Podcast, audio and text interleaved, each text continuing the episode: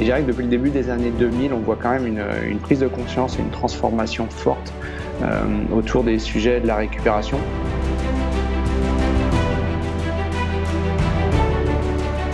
Bienvenue à Direction Excellence où je vous partage mes meilleures stratégies et je vous fais bénéficier des conseils d'experts du monde sportif.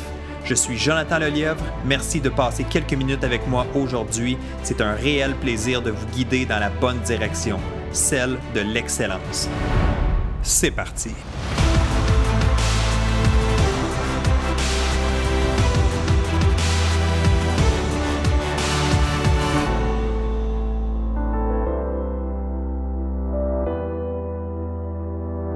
Salut tout le monde, bienvenue à ce 21e épisode de Direction Excellence. Jonathan Lelièvre ici, très heureux comme toujours de vous retrouver pour ce nouvel épisode. Je suis très excité de vous présenter ce contenu-là aujourd'hui, alors que vous soyez bien installé dans votre voiture en direction pour le travail ou que vous soyez en train de faire votre jogging quotidien ou peut-être en train de parce que ça m'arrive aussi de le faire, en train de faire la vaisselle à la maison et que vous écoutez un podcast. Merci d'être ici, merci pour votre attention.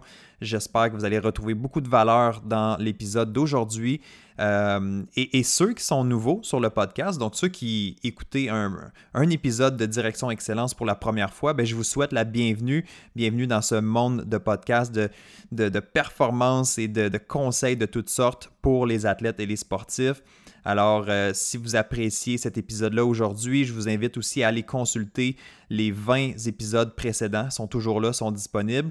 Et aussi, je vous invite à vous abonner au podcast afin de pouvoir télécharger automatiquement les euh, épisodes à venir dans le futur. Alors, merci d'être ici tout le monde.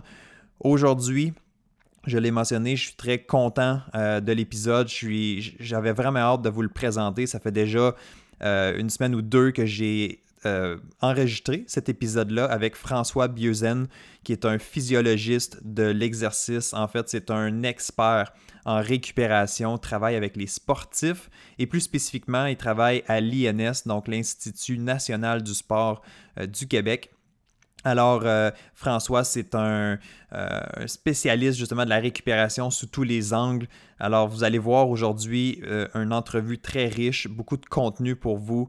François travaille avec les athlètes de haut niveau et c'est le fun parce qu'on ne connaît pas beaucoup ce, métier-là ou cette, euh, ce, travail-là qui est fait auprès des athlètes. C'est fait un peu dans l'ombre, mais c'est un travail extrêmement important. C'est des données très importantes aussi que les entraîneurs euh, peuvent utiliser pour maximiser la performance de leurs athlètes et s'assurer d'éviter justement des périodes de, de surentraînement ou d'épuisement, tout simplement. Alors justement, aujourd'hui, on va en parler de, l'épuisement sportif, du surentraînement. On va parler aussi du sommeil, des siestes. On va parler de la récupération en général, évidemment. On va parler aussi des, techniques comme le, les bains de glace. Est-ce que c'est bon? Est-ce que c'est bon pour tout le monde? Alors, on va parler de tout ça aujourd'hui et il va en avoir un peu pour tous les goûts. Je vous invite vraiment à écouter l'épisode attentivement, à vous prendre des notes aussi parce que il y a beaucoup de contenu qui est partagé. C'est difficile de tout retenir, évidemment, quand on l'écoute une fois. Alors, euh, le, mieux, le meilleur truc, en fait, c'est de vous prendre quelques notes sur un papier euh, durant l'entrevue. Et si vous trouvez que l'entrevue, c'est trop long, donc parce que ça dure quand même une heure, je crois pas que c'est long. Je crois que c'est pertinent tout le long de l'entrevue. OK? Donc, j'ai pas coupé l'entrevue. J'ai vraiment posé toutes les questions et j'ai gardé le l'entièreté de l'entrevue. Donc, ça dure environ une heure, euh, ma discussion avec François. Si vous n'avez pas une heure à consacrer, divisez l'épisode en deux. Donc, vous pouvez écouter la première demi-heure aujourd'hui et ensuite euh, écouter la deuxième demi-heure, la deuxième portion de l'entrevue un peu plus tard. Mais je suis convaincu encore une fois que vous allez apprécier cet épisode ici. Alors, euh, si vous aimez, si effectivement vous avez apprécié le contenu, n'hésitez pas à laisser des commentaires sur, euh, ma section spéciale de, de, mon podcast. En fait, vous allez sur mon site web www.jonathanlelièvre.com barre oblique podcast. Donc www.jonathanlelièvre.com barre oblique euh, podcast et vous allez retrouver l'épisode euh, numéro 21 et vous allez pouvoir aller voir l'information que j'ai partagée sur cette page-là, mais aussi laisser vos commentaires. Alors, c'est toujours intéressant de, vous lire. Puis c'est le fun de voir si vous appréciez aussi ce que je, ce que vous offre Alors, je sais qu'il y a de plus en plus de gens qui écoutent le podcast. Continuez à en parler, continuez à en bénéficier. on est tous gagnants. Alors, je vous invite tout simplement à continuer à partager la bonne nouvelle, comme on dit. Alors, euh, sans plus tarder, vraiment, je tout de suite passer à l'entrevue. Alors, euh, bonne écoute. On se retrouve tout de suite après l'entrevue pour une conclusion. À tout de suite. Aujourd'hui, j'ai la chance de recevoir François Bieuzen, physiologiste renommé international, détenteur d'un doctorat en sciences de l'activité physique Autrement dit, spécialiste de la récupération, il travaille pour l'INS, l'Institut national du sport du Québec, et personnellement, j'ai eu la chance d'entendre François en conférence deux ans passés euh, dans le cadre d'un événement pour les athlètes dans la région de Montréal.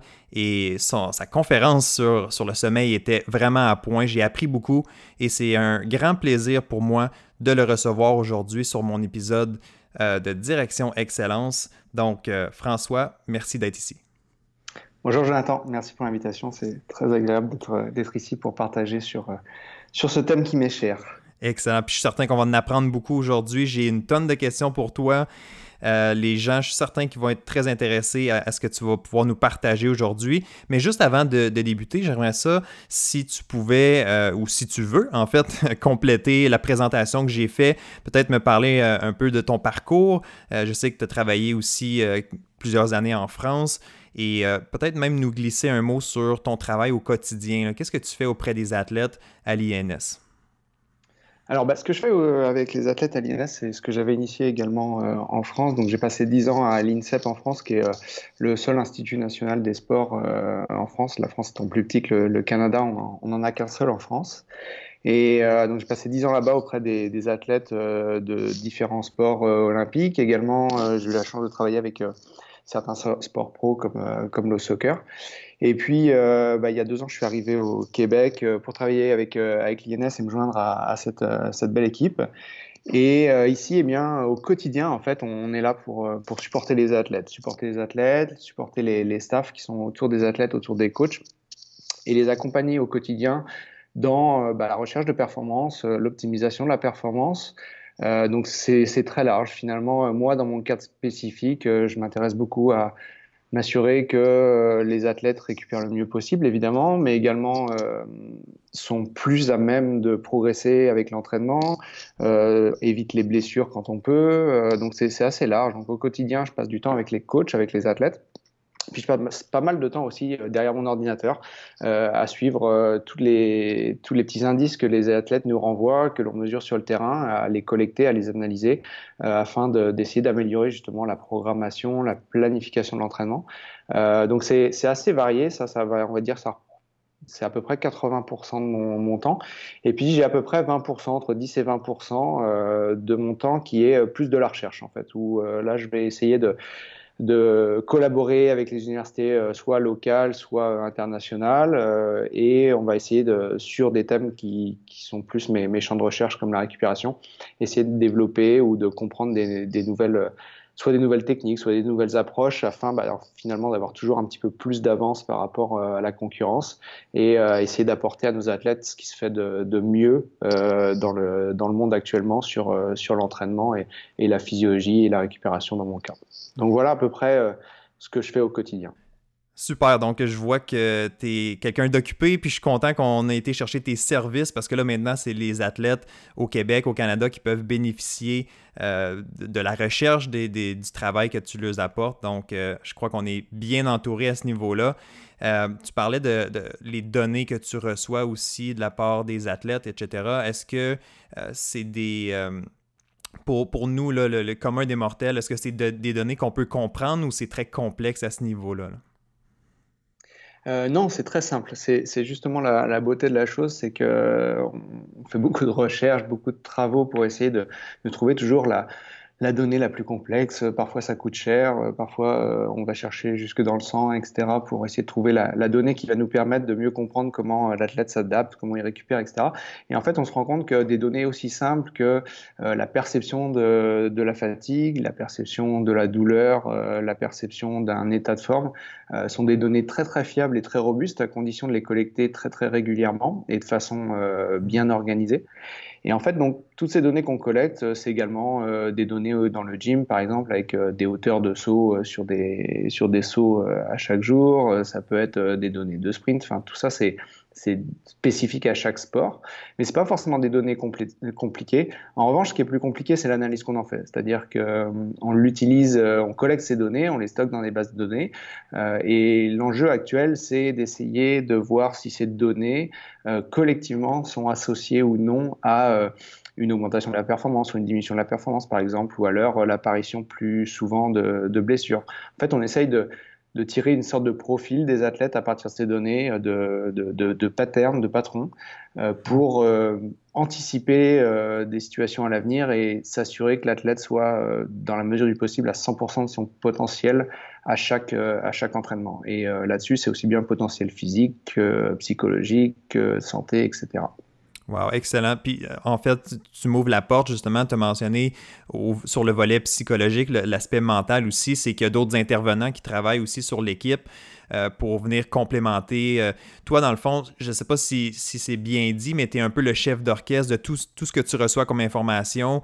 à limite, tu es une espèce d'enquêteur aussi, tu essaies de faire des liens pour mieux préparer les athlètes en vue des compétitions et des entraînements à venir. Ouais, c'est pas mal, c'est un bon, une bonne analogie. Euh, effectivement, on est, on est vraiment toute une équipe, c'est-à-dire qu'on travaille pas du tout en silo et on essaye vraiment de développer ça, ce qui est un enjeu hein, parce que c'est, c'est vraiment pas évident. Euh, mais euh, on essaye de, de, travailler vraiment collectivement. Alors, selon les équipes, on a plus ou moins la chance d'avoir, euh, d'avoir un, un, nombre d'experts large ou pas, parce qu'évidemment, ça, ça coûte, ça coûte cher et il faut pouvoir se l'offrir. Mais quand c'est le cas, effectivement, on essaye de, d'harmoniser tout ça et de faire que tout ça, euh, tout ça joue ensemble et euh, de ne pas se, se, limiter uniquement à, à, une approche biomécanique ou une approche physiologique. On essaie vraiment de, de, de comptabiliser tout ça. Euh, à l'heure actuelle, je parlais pas plus tard qu'hier avec, avec des athlètes dans le, au patinage de vitesse et en leur expliquant que bah, on s'intéresse autant à leur temps d'école que à la fatigue qu'ils ont ressenti sur un entraînement sur glace que euh, aux questionnaires euh, psychologiques qu'ils ont remplis euh, la semaine d'avant, etc. Puis on essaye vraiment d'organiser tout ça pour voir s'il y a des choses se détachent en vue de les, les améliorer au quotidien. Hmm, wow, super. Écoute, vraiment intéressant. c'est un domaine qui est fascinant, clairement. Puis ça m'amène à, à, ma prochaine question, en fait, ou à ma première question, qui était où est-ce que je voulais lancer, en fait, notre discussion aujourd'hui. C'était justement sur l'importance de la récupération dans le succès de l'athlète. Est-ce que c'est... Là, je vais te lancer quelques questions, là, mais l'idée générale, c'est de, me donner, toi, ton opinion euh, à ce niveau-là sur la récupération. Est-ce qu'on en fait assez? Est-ce que c'est un domaine qui est plutôt nouveau, justement? C'est-tu la... Dans un de mes plus récents épisodes de, podcast, je mentionnais que la récupération, c'était littéralement une arme et qu'on portait de plus en plus attention à, bien récupérer, à bien surveiller justement euh, certaines données. Euh, sans trop savoir exactement comment ça se passe parce que c'est pas mon expertise, mais heureusement, tu es là aujourd'hui puis tu peux nous en parler. Mais l'importance qu'on apporte qu'on accorde aujourd'hui euh, de la récupération dans, le monde du sport. Euh, ton opinion là-dessus, est-ce que ça a changé depuis les dernières années? Est-ce qu'on est. Est-ce qu'il y a encore beaucoup de travail à faire? Bref, plusieurs questions pour arriver à la, à la réponse de c'est-tu important, puis c'est quoi ton opinion là-dessus? Alors oui, évidemment, je ne vais, je vais pas dire le, le, contraire du fait que j'estime que c'est important. Mmh. Euh, c'est vraiment important euh, parce que de mon point de vue, et puis je suis pas le seul, euh, fort heureusement, à le partager, euh, on parle beaucoup de, de, gains marginaux à l'heure actuellement, notamment dans le sport de haut niveau où on cherche le, le, le fameux 1%. Et finalement, la récupération au sens large, hein, je parle vraiment du sens très large de la récupération, qui inclut aussi bien euh, la récupération euh, en nutrition que le sommeil, que certaines techniques de récupération. Eh bien, euh, je suis convaincu qu'on peut aller chercher plus que des gains marginaux avec ça, en, en s'y intéressant, intéressant vraiment. à savoir si est-ce que notre notre rapport à la récupération a changé ces dernières années, clairement oui. Euh, clairement, on a augmenté euh, l'intérêt qu'on porte vers la récupération, on a augmenté aussi les connaissances autour, euh, autour de la récupération. Et je dirais que depuis le début des années 2000, on voit quand même une, prise de conscience et une transformation forte autour des sujets de la récupération où je pense qu'il n'y a pas un coach à l'heure actuelle qui n'a pas entendu parler de récupération et qui ne l'a pas dans un coin de sa tête quand il fait ses plans d'entraînement. De là à dire que c'est implanté au quotidien, que c'est organisé, que c'est quelque chose qui est vraiment, euh, vraiment utilisé régulièrement et aussi bien euh, organisé que par exemple des séances de préparation physique, euh, il, y a encore, il y a encore beaucoup de travail à faire. on n'y est pas, mais, mais ça s'en vient tranquillement et, et, on a quelques, quelques, quelques premières expériences et quelques, quelques coachs, quelques groupes d'entraînement qui quand même sont, sont vraiment à l'aise avec la récupération et l'intègrent vraiment à l'entraînement. Et je crois que justement, le point important ici, c'est de voir la récupération comme faisant partie de la planification justement annuelle. C'est, définitivement, c'est de se préparer un, une espèce de plan de match sur à quelle période j'ai besoin de donner plus de repos à mes athlètes, euh, qu'est-ce que je dois surveiller durant la saison euh, pour, leur bien-être, etc. Donc, c'est un peu dans ce sens-là. Il faut planifier davantage maintenant. C'est pas juste de dire que c'est important la récupération, mais c'est d'en faire un plan à limite stratégique dans notre année. Oui, tu as, tout à fait raison là-dessus. C'est vraiment, euh, c'est vraiment ça l'enjeu. C'est vraiment d'aller planifier, organiser euh, de la même manière qu'on planifie finalement sa saison et on organise sa saison. Euh, ça doit faire partie intégrante de l'entraînement et puis ça doit être organisé. C'est-à-dire que c'est pas parce que euh, on a fini l'entraînement qu'on doit se dire ah tiens il me reste 10 euh, minutes. Là aujourd'hui je sais pas trop quoi faire. Bah tiens on va faire de la récupération. Euh, non en fait c'est 10 minutes si c'est ça qu'il faut eh bien elles doivent être prévues organisées et puis un, temps doit être consacré à ça.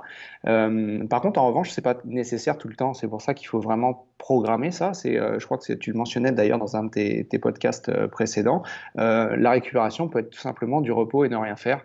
Ça peut être très efficace dans certains cas euh, en fait, il y a vraiment une, une, stratégie, une planification de la récupération qui euh, s'organise en fonction de la planification de l'année, en fonction des temps. Est-ce qu'on est en pré-saison Est-ce qu'on est entre deux événements euh, de compétition Est-ce qu'on a besoin de récupérer entre une séance du matin et une séance l'après-midi parce que j'aimerais que la séance l'après-midi elle soit euh, de très très bonne qualité Ou au contraire, est-ce que bah, je souhaite avoir des courbatures Je souhaite mm-hmm. que mon corps s'adapte par lui-même et à ce moment-là, on peut être amené à, à, ne rien faire. Donc il y a vraiment une une prise de conscience euh, actuelle et puis un, travail qui est fait énormément sur la, programmation et la planification de, la récupération en sens large en vue de s'améliorer.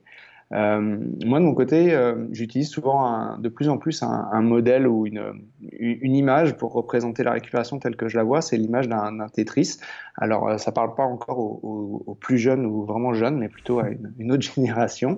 mais le Tetris, c'est ça pour moi. On accumule des, des, blocs de fatigue qui sont tous différents avec l'entraînement. Ça peut être une fatigue énergétique, ça peut être une fatigue mécanique. Enfin, il y a vraiment différents blocs de fatigue.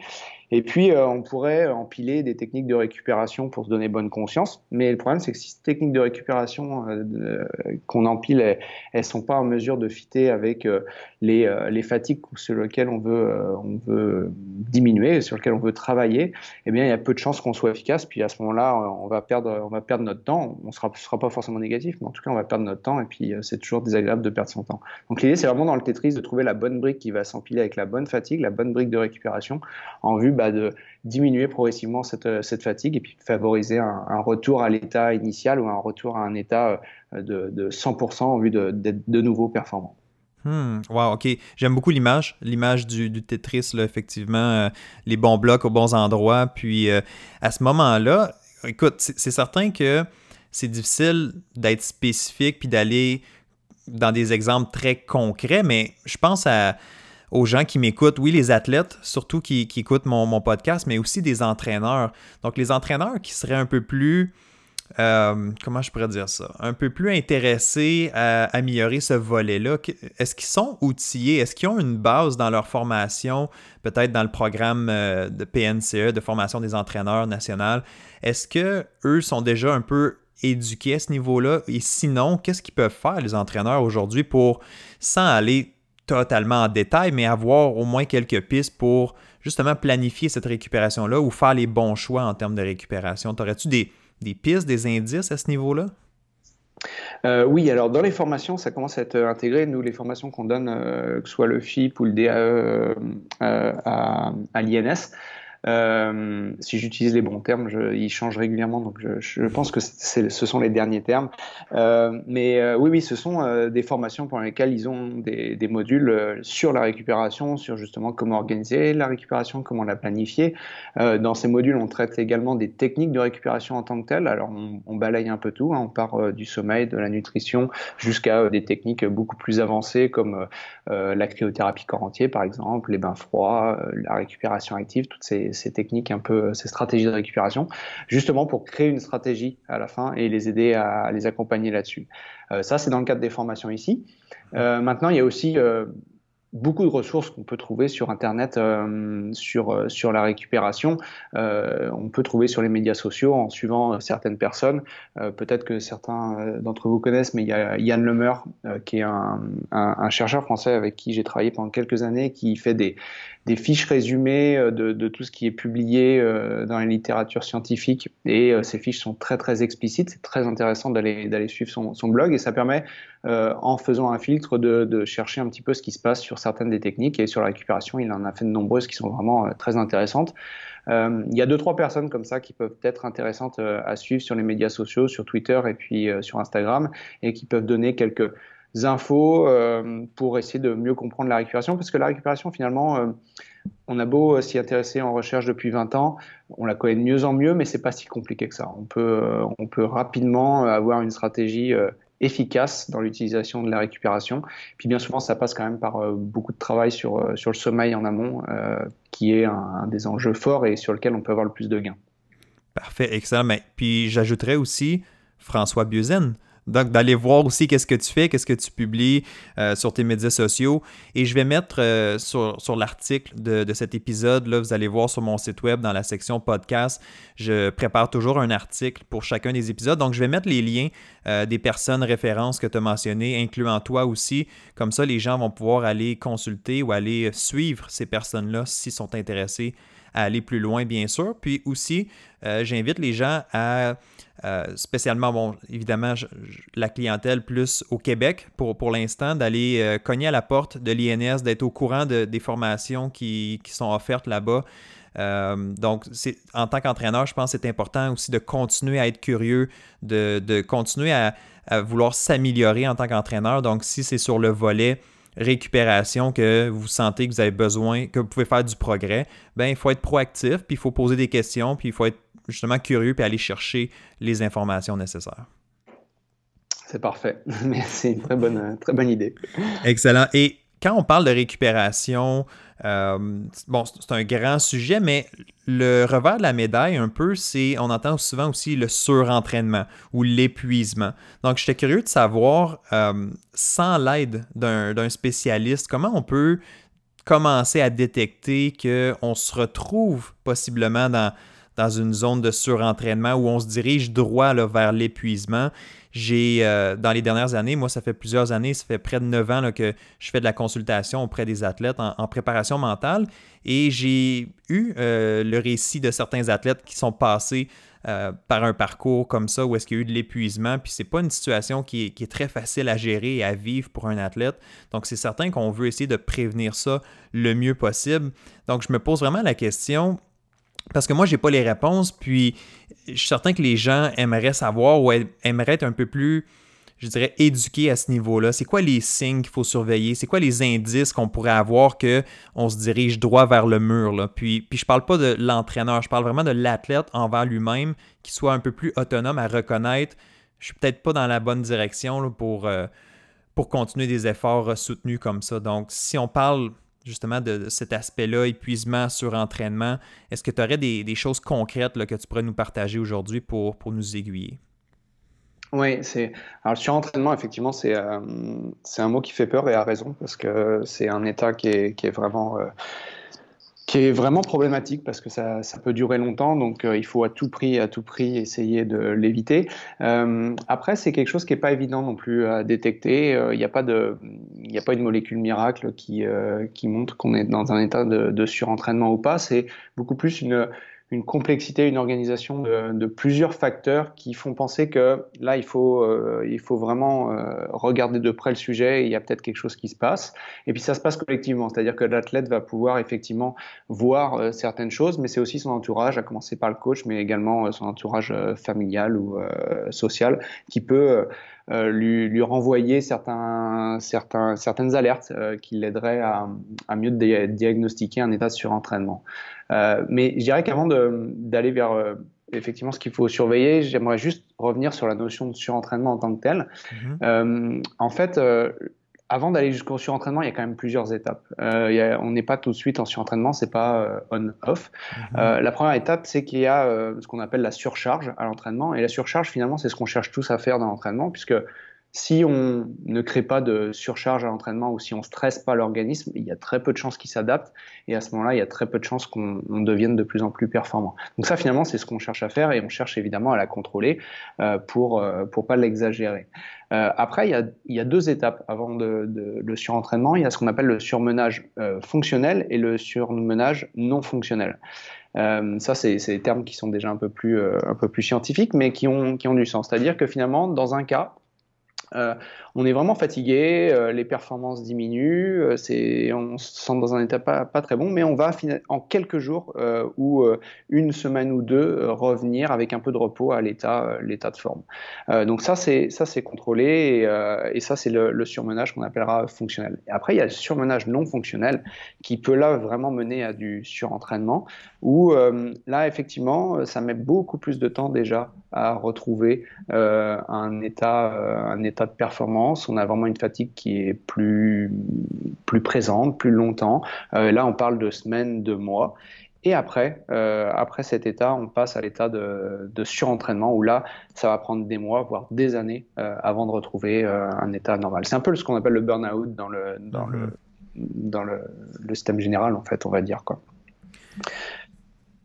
Alors, j'allais mentionner, je ne sais pas si tu voulais ajouter quelque chose, mais je vais juste mentionner quand tu parles de surmenage fonctionnel, généralement, on, Non, comment je pourrais dire ça? C'est quelque chose, tu mentionnais, qui est planifié. C'est quelque chose qu'on prévoit en vue peut-être d'une compétition importante pour aller chercher un plus gros gain lors de la récupération. Ça, c'est des choses qui sont, si je ne me trompe pas, qui sont quand même bien connues des entraîneurs? Oui, exactement. C'est vraiment les, fins de période avant, souvent les périodes d'affûtage, ou c'est ce qu'on mhm. fait pendant les camps d'entraînement, par exemple. Donc, tu as, tout à fait raison. Euh, c'est bien connu, c'est c'est utilisé.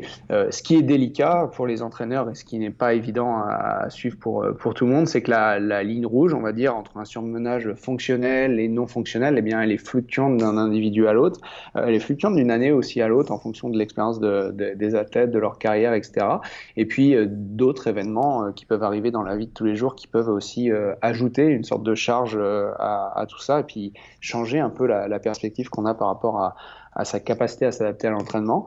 Euh, donc elle est bien connue, mais elle n'est pas évidente à gérer. Et, euh, c'est là où euh, il faut avoir quelques clés sur lesquelles être attentif, quelques, quelques infos, quelques indices à regarder et à scruter de façon assez régulière et sérieuse pour pouvoir plus facilement détecter lorsqu'on commence à franchir la ligne rouge ou pas. Hmm.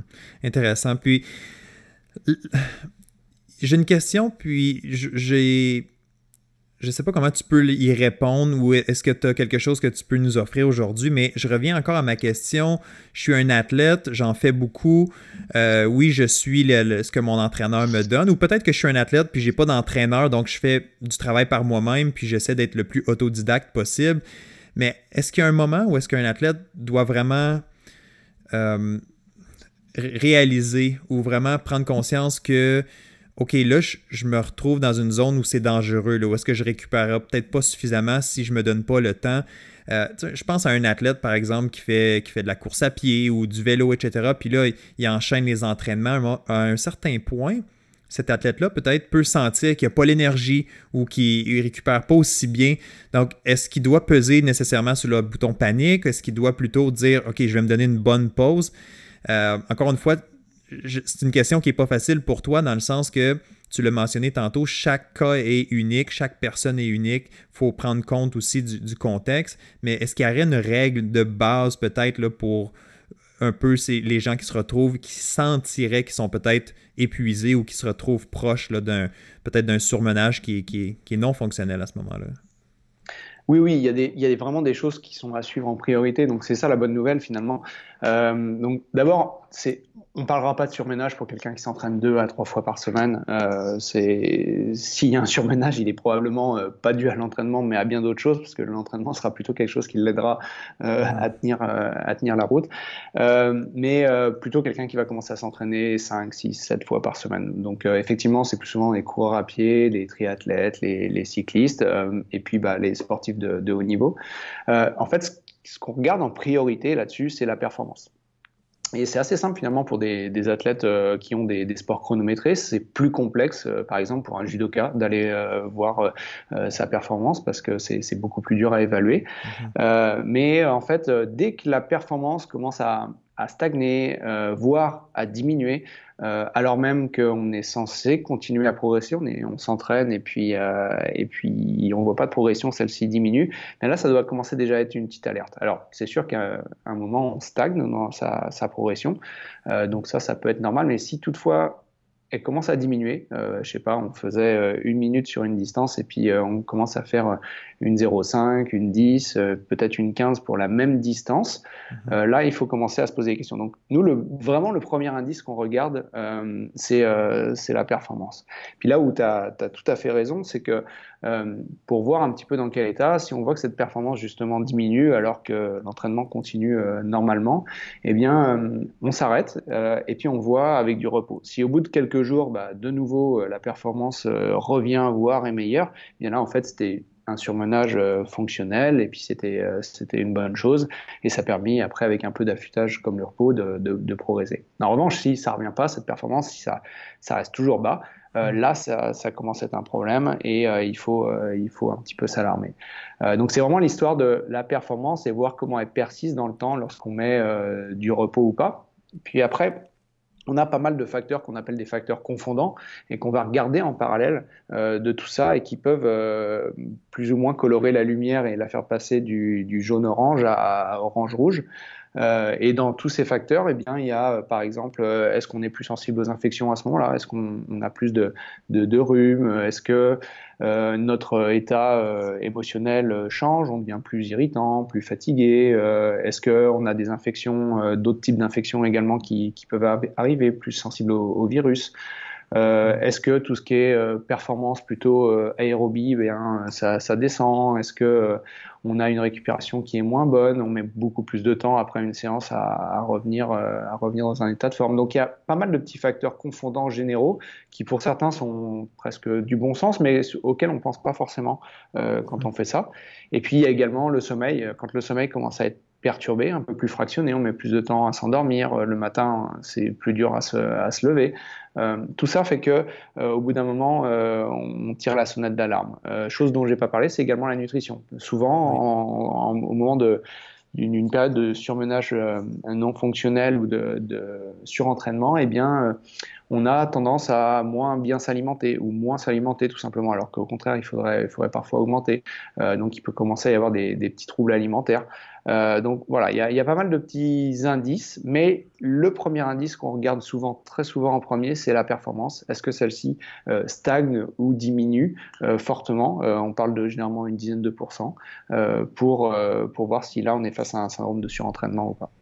Écoute, c'est très clair. Honnêtement, c'est très bien répondu.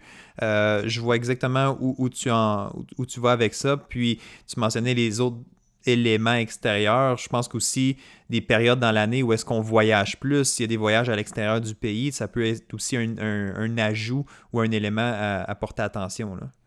Complètement, complètement. Oui, c'est vraiment, euh, c'est en multifactoriel, c'est-à-dire que quand on est un, athlète, euh, bah, il y a l'entraînement, mais il y a tout le reste à côté. Et le, reste à côté pèse également. Donc, euh, des périodes, par exemple, où on a des examens pour un jeune athlète, des périodes où effectivement on voyage beaucoup. L'hiver aussi, c'est un peu moins facile quand il y a moins de lumière à l'extérieur, quand il y a, quand il fait un peu plus froid, ça, ça, ça aide pas. Donc euh, effectivement, il y a beaucoup de choses qui peuvent jouer, euh, jouer sur, sur ça et puis euh, être des, des, facteurs un petit peu aggravants ou en tout cas qui augmentent les chances de, ou la malchance d'être en, en, surentraînement. super. merci, merci pour ça. C'est extrêmement pertinent puis éclairant pour, pour moi, du moins pour les gens qui vont l'écouter aussi, pour les entraîneurs, pour les athlètes. Pour moi, ça fait, je crois que c'est directement sur, sur le point. Et ça m'apporte une réflexion. L'entraîneur peut planifier une saison, peut, bon, compte tenu des, des voyagements, compte tenu de, différents facteurs, mais il faut toujours demeurer quand même vigilant, puis il faut être capable, j'imagine, de s'ajuster selon ce qu'il voit, selon ce qui se passe au courant de l'année. Exactement, là, c'est vraiment la, la, base de l'entraînement, c'est-à-dire que le coach va, euh, s'il fait le, boulot comme il faut, il va planifier, programmer sa séance. Puis c'est un, un, canevas qui est sa séance et sa saison, pardon. Et c'est un canevas qui va lui servir tout au long de la saison. Mais après, c'est une adaptation et un ajustement permanent. C'est-à-dire mmh. que euh, aucun athlète ne, va s'adapter pareil. Et puis, on a beau euh, faire des plans à 4 ans, on n'est pas mal sûr que dès le jour 2, on va devoir s'adapter à la situation. Mais le, fait d'avoir un plan et une idée générale et une ligne directrice va nous aider à, à voir où, on va et ce euh, sera beaucoup plus simple dans ces cas-là de s'adapter à tout niveau, euh, que ce soit sur l'entraînement, sur la préparation physique, sur la récupération et puis euh, sur les, aspects extérieurs pour, pour réagir et puis être, être toujours plus, plus performant.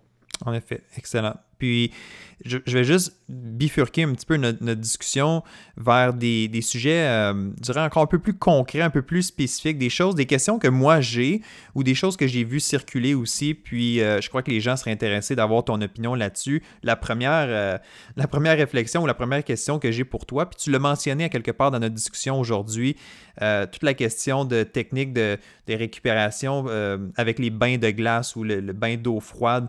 Euh, je suis juste curieux à savoir justement, parce qu'on entend parler, on voit des fois les athlètes qui vont partager ça sur leurs médias sociaux, euh, sont à l'hôtel, ils se font un bain de glace après un entraînement ou une compétition. Donc moi, je suis curieux de savoir c'est quoi les bonnes pratiques à ce niveau-là? Est-ce que c'est bon, c'est pas bon? Est-ce que c'est pour tout le monde? Est-ce que c'est seulement pour les sports d'endurance? Tu sais, parce que des fois, on veut copier ces gens-là, mais ces gens-là sont peut-être espérons-le, sont bien encadrés puis ils savent qu'est-ce qu'ils font. Mais si moi, je commence à me faire des bains de glace après mon jogging de 30 minutes dans mon quartier, c'est peut-être pas nécessaire et peut-être pire encore, ça va peut-être nuire ou ça va peut-être être non productif pour moi. Donc, je suis curieux de savoir qu'est-ce que tu en penses, encore une fois, de toute cette technique-là là, qui, est, euh, est souvent partagée. Alors en fait, c'est une belle transition avec, euh, avec ce dont on a parlé, euh, parlé avant, parce que justement, les bains de glace sont un, un levier, un outil qu'on utilise euh, pour, pour s'assurer d'un meilleur affûtage, par exemple, après une période de, de surménage volontaire. Mmh. Donc, donc c'est vraiment une belle transition. Effectivement, les bains de glace, c'est, c'est, c'est à la mode et puis ça, ça a pas mal de visuellement on va dire que c'est ça marche bien sur les médias sociaux parce que c'est toujours marrant de voir un athlète euh, se plonger dans, dans des bains de glace. Euh, c'est pas si vieux que ça l'utilisation. Enfin à la fois c'est vieux parce que les, les romains l'utilisaient il y a 2000 ans donc euh, c'est quand même pas si récent que ça mais euh, on va dire l'utilisation organisée euh, ça a commencé à arriver fin des années 90 début des années 2000 donc ce qui ce qui à l'échelle du sport est quand même pas si si récent enfin est pas si vieux que ça.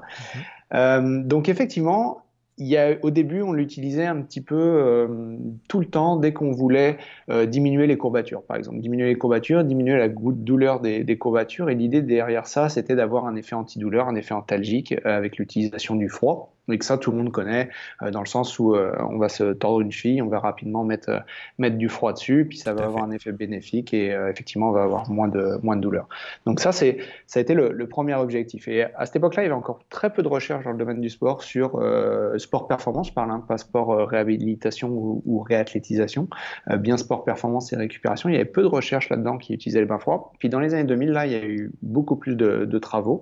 à l'INSEP, on en a mené en France notamment, et puis les Australiens ont aussi aussi été également très très euh, euh, très très à la pointe là-dessus et continue de l'être. Euh, et en fait, on s'est aperçu que bah, l'histoire était loin d'être aussi simple dans l'utilisation des, des, bains froids. C'est-à-dire qu'il y avait certains moments où, comme tu le disais très justement, eh bien, il valait mieux laisser le corps récupérer par lui-même et pas utiliser de bain froid euh, pour, euh, pour améliorer la récupération. Et en fait, euh, ce qui est jusqu'ici assez simple, c'est que finalement, on s'est rendu compte que les bains froids, ils pouvaient limiter ce qu'on appelait le processus anabolique, c'est-à-dire la, croissance du muscle finalement et les gains qu'on peut avoir en termes de masse musculaire ou, de force. Et en fait, si on utilisait des bains froids après une séance de muscu qui visait à développer ces, ces qualités-là, eh bien, on avait plutôt tendance à freiner les adaptations et à freiner les gains potentiels qu'on pouvait avoir au cours du temps. Alors, c'est pas une fois, hein, c'est sur 10-12 semaines quand on s'entraîne. et si on le fait quotidiennement, l'utilisation de ces bains froids après l'entraînement, on avait tendance à vraiment limiter les gains par rapport à une récupération qui serait une récupération active ou même euh, voire ne rien faire.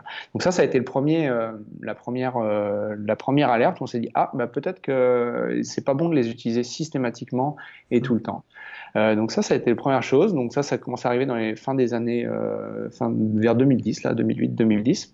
Et, c'était fait, excuse, je ne veux pas te couper, mais c'était fait auprès de quel type d'athlète? C'était-tu différents sports ou c'était spécifiquement sur une discipline à ce moment-là? Ça a été, c'était des athlètes. Euh, les recherches ont été faites sur des athlètes, euh, on va dire des athlètes de kin, par exemple. Euh, donc des, des, gens un peu qui faisaient pas mal de sport, qui étaient habitués à faire du sport, mais pas des athlètes spécifiques à un sport particulièrement. Donc voilà, juste des athlètes qui étaient capables d'aller dans des salles de musculation et puis de faire des mouvements proprement, puis s'entraîner au moins 3-4 fois par semaine sans avoir de douleurs excessives ou de risque de, de blessure. Donc c'était ça la, la population à ce moment-là. Ok.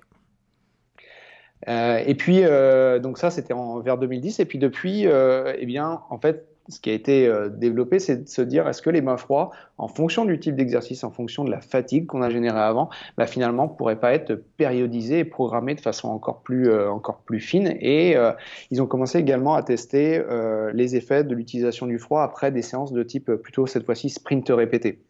Donc là où on joue pas en fait sur les mêmes sur les mêmes euh, les mêmes endroits de la cellule de la cellule musculaire, on joue sur d'autres euh, d'autres aspects.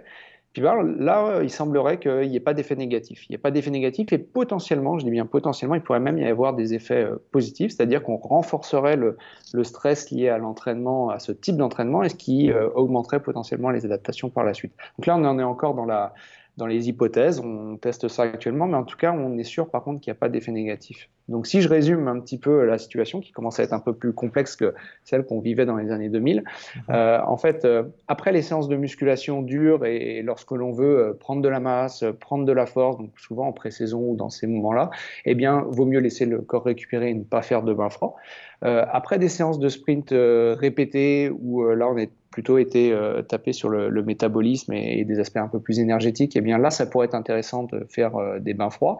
Et puis l'autre moment où, en revanche, là, on, euh, on, l'utilise depuis un moment et puis on continue de l'utiliser de cette manière, c'est lorsqu'il y a une, congestion de match ou lorsqu'il y a une congestion d'entraînement ou des périodes où on veut récupérer à tout prix, on veut limiter les douleurs musculaires, on veut favoriser un, retour le plus rapide possible à un état initial, c'est-à-dire, je sais pas, pour un tournoi par exemple, et bien là, les bains froids sont vraiment, vraiment conseillés. Est-ce qu'un athlète, puis merci pour la précision, je crois que encore une fois, c'est extrêmement clair. Euh, tes commentaires sont, sont, bien, bien, bien définis, puis euh, je crois que c'est ça que je recherchais aujourd'hui dans, notre entretien. Fait que merci pour ça. Est-ce que tu crois que un bain, de, un bain froid ou un bain de glace, justement, pour un athlète, euh, je sais pas, je vais prendre un athlète, par exemple, en. un athlète en karaté ou en badminton ou, qui, a qui, a un, grand écart entre deux événements. Mettons que l'athlète performe le matin et un autre combat ou un autre, euh, une autre compétition ou un autre événement, une autre euh, épreuve plutôt en, plus tard en journée. Est-ce que ça pourrait être une bonne idée de faire un bain de glace la journée même entre les deux, entre les deux portions ou est-ce que, écoute, ou je me trompe complètement en disant ça? Non, tu te trompes pas, pas du tout complètement. Ça pourrait être une bonne idée, euh, à condition d'avoir, allez, on va dire, un minimum de deux heures entre les, les, deux épreuves. En revanche, après, il faut pouvoir le faire euh, structurellement et, euh, et avoir l'organisation pour ce qui, ce qui là est parfois plus, plus compliqué. Euh, par contre, pour une équipe qui va enchaîner trois matchs ou quatre matchs en deux jours, comme on le voit parfois chez les jeunes lors des tournois, mais en fin de journée, ça peut être tout à fait envisageable de rentrer à la maison, faire couler de l'eau dans un bain et puis et puis s'asseoir dedans pendant une dizaine de minutes. éventuellement rajouter un petit peu quelques glaçons si, l'eau est pas assez froide. juste petite parenthèse là-dessus sur la, température de l'eau quand on parle de bain froid ou bain glacé, on recherche généralement une température entre 8 et 14 degrés. Et il faut savoir qu'il n'y a pas beaucoup d'effets supplémentaires à utiliser une eau à 8 degrés par rapport à une eau à, 14 degrés, ce qui, de mon point de vue, est nettement moins inconfortable d'aller dans 14 degrés que, que 8 degrés, puis plus facile à atteindre euh, à la maison. Euh, euh, donc voilà, et puis on n'est pas à un degré près, quoi. Je veux dire, c'est pas aussi précis que ça. donc en fait, on peut parfaitement en fin de journée rentrer à la maison, se faire couler un bain et puis s'immerger pendant une petite dizaine de minutes dans, dans ce bain froid et ça aura des effets bénéfiques sur, sur plusieurs aspects, à la fois les douleurs musculaires, la récupération musculaire, puis également sur le sommeil pour, pour la nuit. Excellent. Et est-ce que euh, d'enchaîner par la suite avec une douche chaude ou, euh, ou littéralement prendre un bain chaud par la suite, est-ce qu'on vient contrecarrer tous les effets qu'on allait chercher avec le bain froid ou est-ce qu'il n'y a pas d'impact à ce niveau-là? Euh, on vient pas les contrecarrer, mais c'est pas idéal. c'est pas idéal. Euh, pourquoi? Parce que le, froid met du temps. En fait, euh, on est quand même bien isolé. Hein. Notre corps est quand même bien isolé, et le froid va mettre du temps à pénétrer en profondeur. C'est-à-dire que c'est pas parce qu'on se met 5 minutes dans un bain froid que, que le froid va, va aller toucher nos muscles les plus profonds, sur lesquels il y a, il y a malgré tout de la fatigue. ça met du temps à pénétrer, et euh, si on fait un bain chaud derrière, bah, on limite cette pénétration. Il faut savoir que quand on fait un bain froid, par exemple, le froid pénètre et quand on sort du bain froid, le froid continue à pénétrer et continue à diminuer la, la température, euh, la température du muscle alors même qu'on est, euh, on est sorti. On se réchauffe pas, pas tout de suite. Euh, si on fait un bain chaud, on risque de limiter ses effets. Et puis le bain chaud, bah, pour le moment, on n'arrive pas à montrer que c'est efficace en termes de récupération, à part sur le bien-être, euh, qui est non négligeable. Donc il y a certains moments, justement, quand on parlait de planification, programmation de l'utilisation des techniques, il y a certains moments où euh, on va viser plutôt le bien-être, puis à ce moment-là, un bain chaud peut être super indiqué et à un moment euh, très très agréable.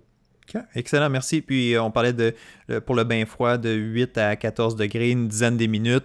Donc c'est pas de passer une demi-heure, une heure dans l'eau froide parce que euh, on, peut, euh, présenter sur les médias sociaux qu'on fait ça ou des images, etc. Mais c'est pas nécessairement plaisant non plus euh, de faire ce, processus-là. Du moins, moi, je l'ai jamais fait. J'aime mon confort, donc je suis certain que je serais pas très très joyeux d'aller faire un bain, un bain froid ou un bain de glace, mais c'est quand même une durée qui est limitée, là, si je comprends bien.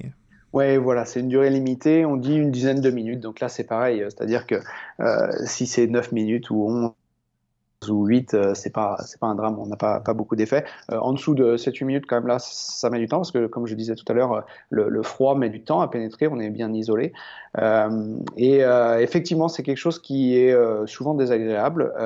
moi, quand j'étais en France et que je travaillais avec l'équipe de basket féminin, les, les, jeunes, on avait toute une, une partie des, des, athlètes qui étaient qui venaient des Antilles et qui, pour le coup, n'aimaient pas du tout le froid. Mmh.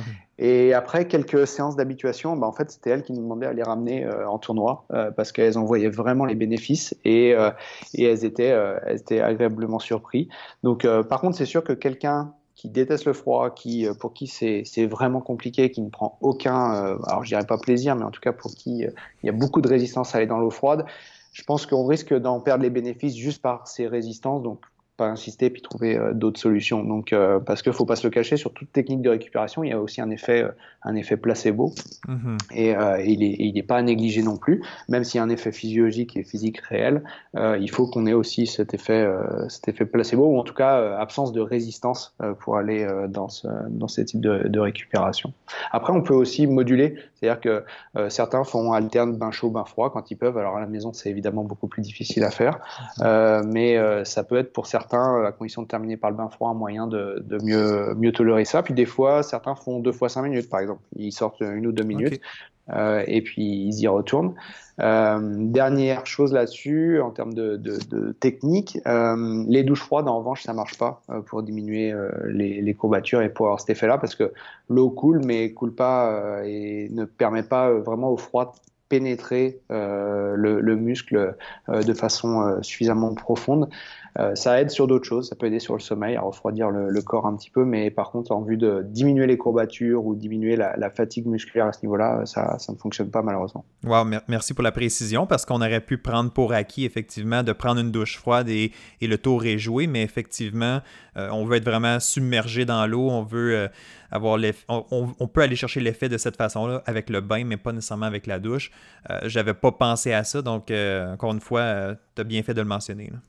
Et puis éventuellement, je peux encore compléter là-dessus pour être encore plus précis. L'autre chose, c'est que si mettons qu'on ait fait un marathon et qu'on veuille euh, diminuer ses courbatures parce que je suis pas mal sûr qu'il y aura des courbatures après un marathon, euh, bah, c'est que les jambes qui ont travaillé dans ce cas-là, donc on peut mettre de l'eau euh, jusqu'au niveau du bassin et puis ce sera bien suffisant, ça peut suffire. mettons qu'on soit un judoka en revanche et puis que c'est les avant-bras qui ont énormément travaillé, on peut immerger que les avant-bras dans un, un, bac de glace pour, pour récupérer. Donc on n'est vraiment pas obligé de s'immerger totalement si l'idée c'est d'aller récupérer au niveau des courbatures, des douleurs musculaires.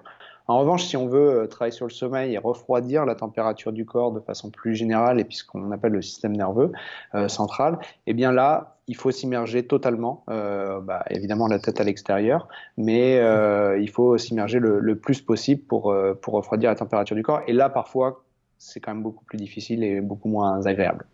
écoute, très bon point. Donc, de cibler, tout dépendant de ce qu'on a de besoin. L'exemple avec le marathonien versus le judoka, écoute, très bons exemples. Puis, euh, moi, moi, je choisirais pas mal une portion du corps plutôt que jusqu'au cou parce que ça ne doit, pas être aussi confortable, c'est certain. Euh, écoute, il y a tellement de choses que tu as mentionnées qui, peuvent me permettre de faire un, bon lien avec mes, prochains points. Donc, euh, c'est super facile pour moi aujourd'hui, je t'avoue. tu viens de mentionner le fait de prendre une douche froide ou un bain froid. Bon, ça diminue aussi la température de notre corps et c'est une des suggestions que tu avais fait justement dans la conférence euh, où j'avais assisté. Tu parlais du sommeil, comment améliorer la qualité, etc. Et tu mentionnais de... Euh, c'est un petit truc comme ça qui, aide finalement. Euh, je ne connais pas exactement l'effet et la raison, mais le fait de diminuer cette température-là peut nous aider à gagner le sommeil plus rapidement. C'est confirmé ça? C'est tout à fait vrai. C'est-à-dire qu'en fait, euh, l'une des, choses qu'on observe quand on, est dans des phases d'endormissement et qu'on va, va commencer à initier un petit peu le, sommeil, euh, c'est la diminution de la température du corps. En fait, la température du corps fluctue de, quelques micro-degrés euh, par jour. Et en fait, il y a deux moments notamment où elle, est plus basse. C'est après le dîner et le soir, plutôt après le souper et avant de se coucher. Et en fait, euh, l'intérêt d'utiliser euh, un bain froid ou une douche froide, euh, c'est qu'on va accentuer ou en tout cas favoriser cette diminution de la température, et là je parle bien de la température centrale, hein, la température du corps, celle qu'on mesure avec un thermomètre, et faciliter éventuellement l'endormissement par la suite, et puis la, mise en œuvre des processus qui font qu'on va, qu'on va s'endormir. Hmm, wow, ok, ben merci, merci pour la précision et effectivement, euh, on, combine un peu les deux si c'est le cas. Le, bain froid va aussi aider euh, au sommeil à ce moment-là. Et justement, parlant, parlant du sommeil, aujourd'hui, on ne pourra pas s'attarder trop longtemps parce que c'est un vaste sujet, puis je, sais que, tu en connais beaucoup et tu en as partagé beaucoup dans la conférence à laquelle j'ai assisté. Par contre, je veux qu'on revienne sur un point. Je veux juste euh, avoir ta version, puis en fait sans dire ta bénédiction, mais en fait ta confirmation que, c'est bien le cas, que je je me suis pas trompé et que je t'ai bien écouté la dernière fois. Il y a quelques semaines, euh, en fait, au mois de juin, j'ai fait un sondage sur ma page Facebook et je mentionnais la question suivante aux gens. Et c'était vraiment juste pour s'amuser et voir ce que les gens en croyaient. Et la question était la suivante. Les heures de sommeil avant minuit sont plus reposantes, vrai ou faux? Donc, le fait de dormir, d'avoir de, des heures de, sommeil avant minuit, parce que c'est souvent quelque chose qu'on entend, puis c'est peut-être quelque chose qu'on croit sans avoir euh, les vrais faits réels. Et j'ai posé la question et j'ai eu euh, plus de 150 personnes qui ont répondu et à 74% les gens ont dit oui, c'est vrai, les heures avant minuit sont plus reposantes, sont plus relaxantes et donc, autrement dit, il faut se coucher avant minuit. Alors, je, crois bien t'avoir entendu dire que c'était un mythe. Euh, j'aimerais ça que tu nous confirmes ça aujourd'hui dans cet épisode-ci. Alors oui, c'est un mythe, oui et non. C'est-à-dire que peut-être que ces 75%, euh, pour eux, c'est vrai. Euh, et peut-être que le, le, 26% restant, euh, c'est effectivement faux pour eux. Euh, là où c'est un mythe, c'est que euh, je dirais plutôt que ce sont les premières heures de la nuit qui sont vraiment importantes. Et selon ce qu'on appelle notre, notre chronotype, et selon qu'on est du soir, du matin, ou un profil un peu intermédiaire, ou, ou franchement du soir ou franchement du matin, eh bien, les premières heures de la nuit vont pas être placées au même endroit. Euh, quand j'étais avec des, des joueurs de, de, soccer qui jouaient en Europe à 21h le soir et puis qui euh, systématiquement euh, terminaient les matchs à 23h, 23h30, euh, plus les médias derrière, plus euh, tout ce qu'il y avait, ils étaient rarement couchés avant une, une heure, deux heures, voire trois heures du matin. Et c'était pas un problème pour eux parce que ça faisait très très longtemps qu'ils étaient comme ça, leur profil s'était adapté.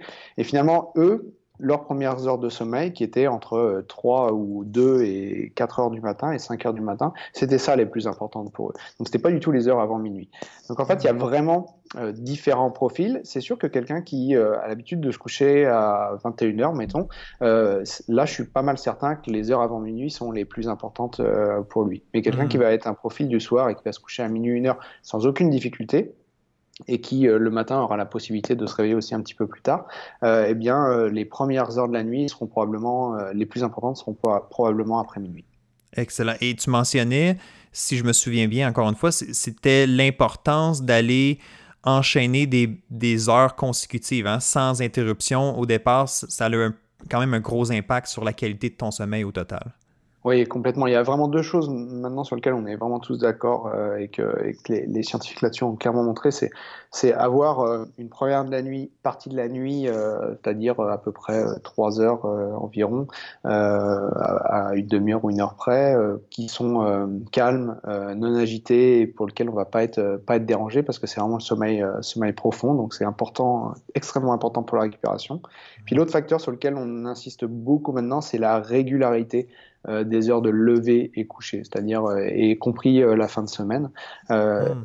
Être en mesure de se coucher toujours aux mêmes heures et se réveiller toujours aux mêmes heures favorise énormément la récupération, même si notre sommeil est un petit peu, un petit peu court en termes de durée. vaut mieux insister sur la régularité que sur, sur la durée.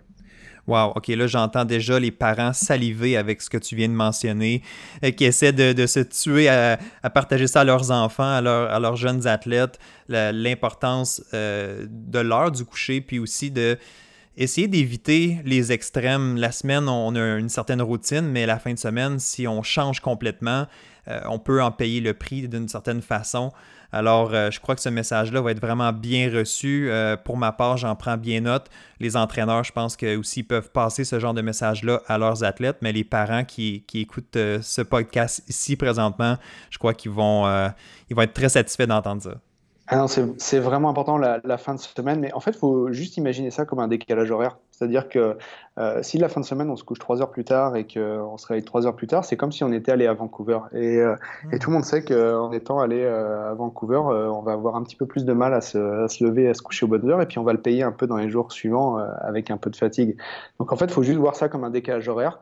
Euh, notre corps aime pas trop le changement euh, et donc si on peut maintenir maintenir une routine, y compris la fin de semaine, c'est beaucoup mieux. Wow, ok, parfait. Puis à quelque part, ça, ça devient quand même une, question de choix. Tu sais, je dis souvent à mes athlètes, à mes clients, c'est tes décisions à toi et les répercussions viennent de, des choix que tu vas faire aujourd'hui et, de la discipline dans laquelle euh, tu vas t'engager. Donc, si tu décides de déraper complètement au niveau sommeil la fin de semaine ou même au niveau nutritionnel, des fois on voit ça aussi. Je suis très ordonné, très discipliné durant la semaine, mais est-ce que je paye le prix? la fin de semaine parce que justement je fais des choix un peu moins euh, intéressants? Euh, j'aime beaucoup cette, réflexion-là. Puis la, la dernière chose que je voulais amener sur le sujet aujourd'hui, qui est un petit peu en lien, encore une fois, avec le sommeil, mais c'est plus le côté sieste. Et encore une fois, euh, il y a plusieurs choses que tu pourrais nous mentionner aujourd'hui, mais si tu nous faisais juste un, petit topo, là, juste encore une fois les points clés euh, concernant les siestes, euh, la durée, à quel moment on peut le faire ou on devrait le faire, parce qu'on le voit chez les athlètes professionnels, spécialement chez les joueurs d'hockey, certainement on entend souvent ça, le, petit, le petit nap d'après-midi, la petite sieste d'après-midi, le dodo. donc ça semble être quelque chose qui est, est déjà acquis, qui est déjà reconnu, je dirais, mais la sieste, il y a peut-être aussi des façons de le faire pour pas que ça devienne ou que ça joue l'effet inverse finalement. Oui, complètement. Euh, effectivement, il y a, il y a, on distingue deux types de siestes. Euh, il y a euh, la, la, Royal Nap, là, qui est la, la, sieste longue où finalement euh, on ne met pas de cadran, on s'endort et puis on se réveille euh, par nous-mêmes, généralement au bout d'une heure et demie à peu près, un premier cycle de sommeil. Et puis il y a, il y a la Flash, euh, où là, l'idée, c'est de, de, diminuer fortement ce temps-là et puis d'avoir un temps qui est euh, optimal pour récupérer. Euh, et ça, c'est 20 euh, minutes. Euh, et puis, dans la plupart des, des études, ils montrent pas que c'est 10 minutes, 15 ou 30. C'est vraiment, euh, ils vont vraiment vers 20 minutes. pourquoi? Parce qu'ils se sont aperçus que entre faire une sieste de 30 et 20 minutes, ben, on n'a pas beaucoup plus de récupération en tant que tel au bout de 30 minutes. Par contre, en revanche, à 30 minutes, on a souvent plus d'effets euh, désagréable, on va pas dire négatif, mais désagréable, à savoir euh, on se travaille un peu dans le coton, on est, euh, c'est un petit peu plus dur le réveil, etc. Mmh. Donc en fait, l'idée c'est qu'actuellement on, on, conseille et suggère fortement à, à, tout le monde de faire une sieste de 20 minutes le plus souvent possible. Donc après, il faut juste trouver un, endroit relativement calme, mais ça nécessite pas forcément un lit ou quoi que ce soit. Ça peut être juste un, endroit calme et, reposant qu'on aime bien. Et puis euh, s'allonger, enfin s'allonger ou se, ou se reposer, pas forcément s'allonger d'ailleurs, euh, se reposer pendant une vingtaine de minutes, mettre un cadran pour se réveiller à 20 minutes et pouvoir ainsi euh, repartir euh, derrière une activité, euh, une activité normale. la question qu'on a souvent là-dessus, c'est bah oui, mais au bout de 20 minutes, j'ai l'impression de ne pas avoir dormi ou pardon, je me suis pas endormi. Et effectivement, pour beaucoup, on va pas s'endormir, surtout au début, on va pas s'endormir sur les, les, 20 minutes, mais on va avoir quelques minutes vraiment reposantes.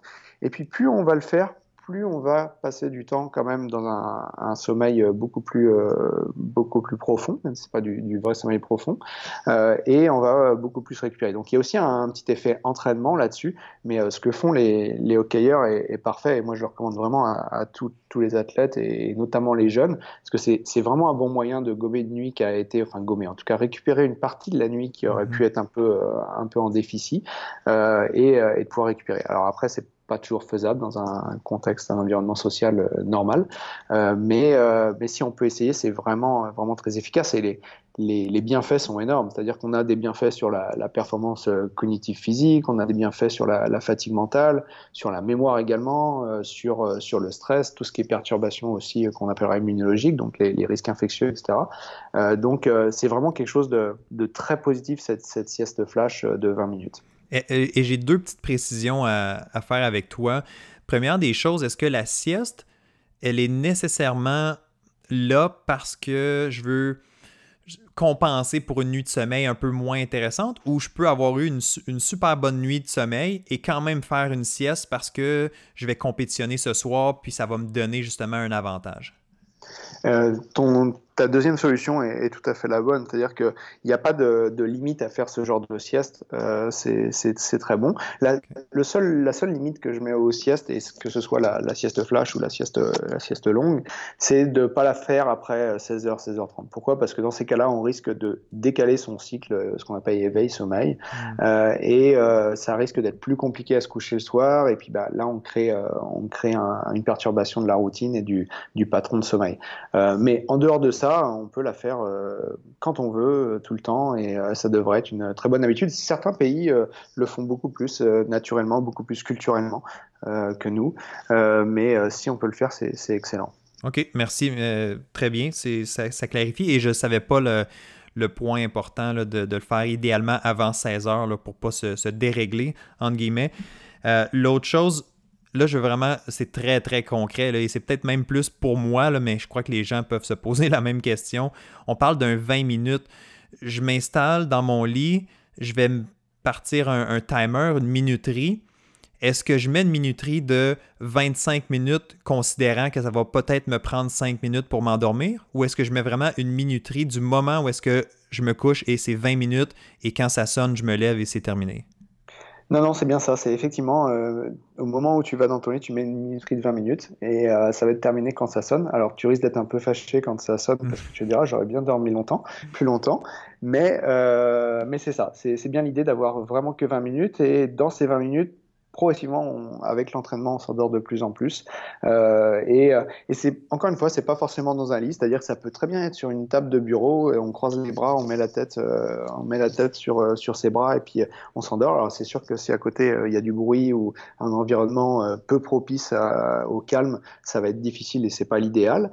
Mais ça peut être vraiment dans, plein de situations différentes, donc faut faut pas hésiter.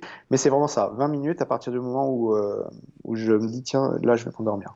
OK, parfait. Ben, excellent. Maintenant, les étudiants ont un bon argument. Ils peuvent dire François me l'a dit en salle de classe, j'ai le droit de faire ma sieste.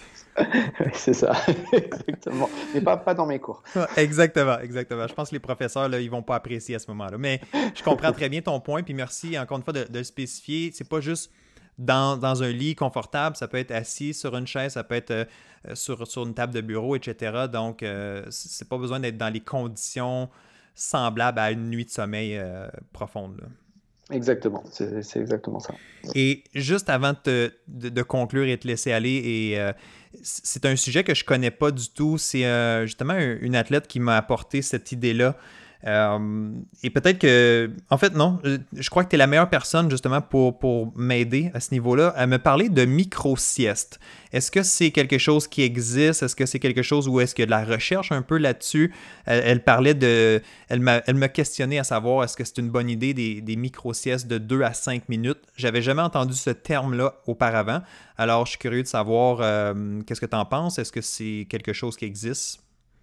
Alors oui, ça existe, euh, ça existe effectivement, et il y a des effets euh, bénéfiques qui sont démontrés. Euh, je suis pas très au fait de la littérature sur euh, sur ce sujet, donc il faudrait creuser un petit peu, mais en tout cas, je sais que ce que j'ai pu lire, c'est que oui, ça existe, mais ça nécessite là pas mal d'entraînement. C'est-à-dire que mmh. il y a quand même pas pas beaucoup de gens qui sont capables de s'endormir vraiment en une ou deux minutes.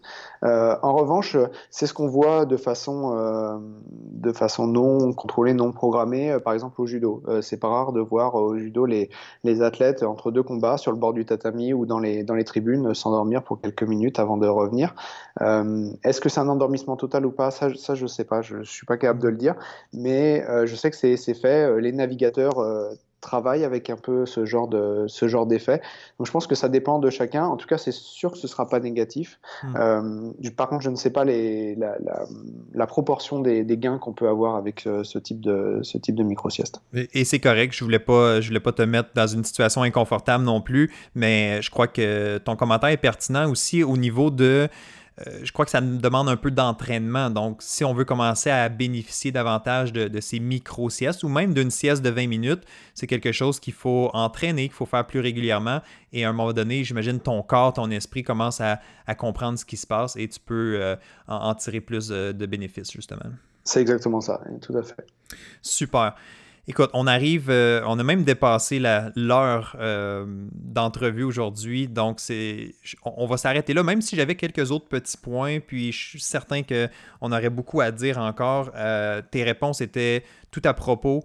tu es clairement une mine d'informations pertinentes et je crois que les gens vont vraiment avoir apprécié. Moi, j'ai apprécié honnêtement la façon que tu l'as expliqué. C'était clair, c'était soutenu. Puis je crois que ça donne des pistes pour les gens. Puis euh, j'ai certainement intérêt à réécouter cet épisode, à me prendre des notes et aussi à garder ces informations-là pour pouvoir euh, continuer à faire bénéficier ça de, ma clientèle et des gens qui écoutent le podcast. Alors, François, je veux juste te remercier encore une fois. Je l'ai dit plusieurs fois dans l'entrevue, je me rends compte que je t'ai remercié pour tes conseils, mais honnêtement, c'est parce que c'est très apprécié. Je le sais que tu as un horaire occupé aujourd'hui pour pour le bénéfice des gens, on est un vendredi matin, donc euh, je sais que tu as une journée devant toi et tu as pris quand même le temps de venir euh, partager tes connaissances. C'est grandement apprécié. Et en retour, ce que je souhaite des gens qui, vont avoir apprécié ce que tu as partagé, c'est d'aller te suivre, euh, d'aller voir ce que, tu publies. Donc, à quel endroit c'est plus facile de te rejoindre à ce niveau-là? Alors, euh, effectivement, je suis sur les médias sociaux, euh, sur Twitter euh, et sur, sur Instagram. On essaie de, j'essaie de poster régulièrement, même si avec l'emploi du temps, c'est pas, c'est pas évident, mais faire suivre quelques, quelques infos sur, principalement sur la récupération, sur le suivi de la charge en donc sur Twitter, c'est FB Sport Science de mémoire, je crois.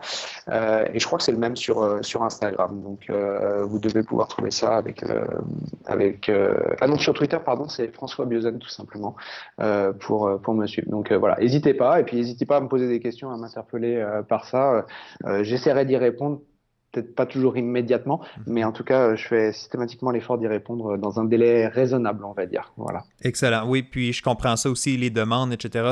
des fois, c'est difficile de, répondre dans l'immédiat, mais euh, écoutez, vous avez quand même une référence de plus. Je vais mettre tous les liens pour, pour euh, pouvoir te suivre et les autres experts aussi que, que tu as mentionnés durant l'entrevue. Comme ça, les gens qui sont curieux d'en apprendre davantage auront d'autres ressources. Et euh, tout ce qui me reste à faire, encore une fois, c'est te remercier. Puis euh, je te souhaite une bonne fin de journée. Bah, écoute, merci beaucoup. C'était très agréable de, partir avec toi. Puis bravo pour l'initiative de ce podcast parce que je pense que c'est vraiment une, une bonne chose d'aller euh, d'aller traiter de tous ces sujets variés. Et il y en a besoin. Donc, donc très belle initiative et j'espère que ça va, ça va continuer longtemps. Excellent, merci. Avec des experts comme toi, ça peut juste bien aller. Merci.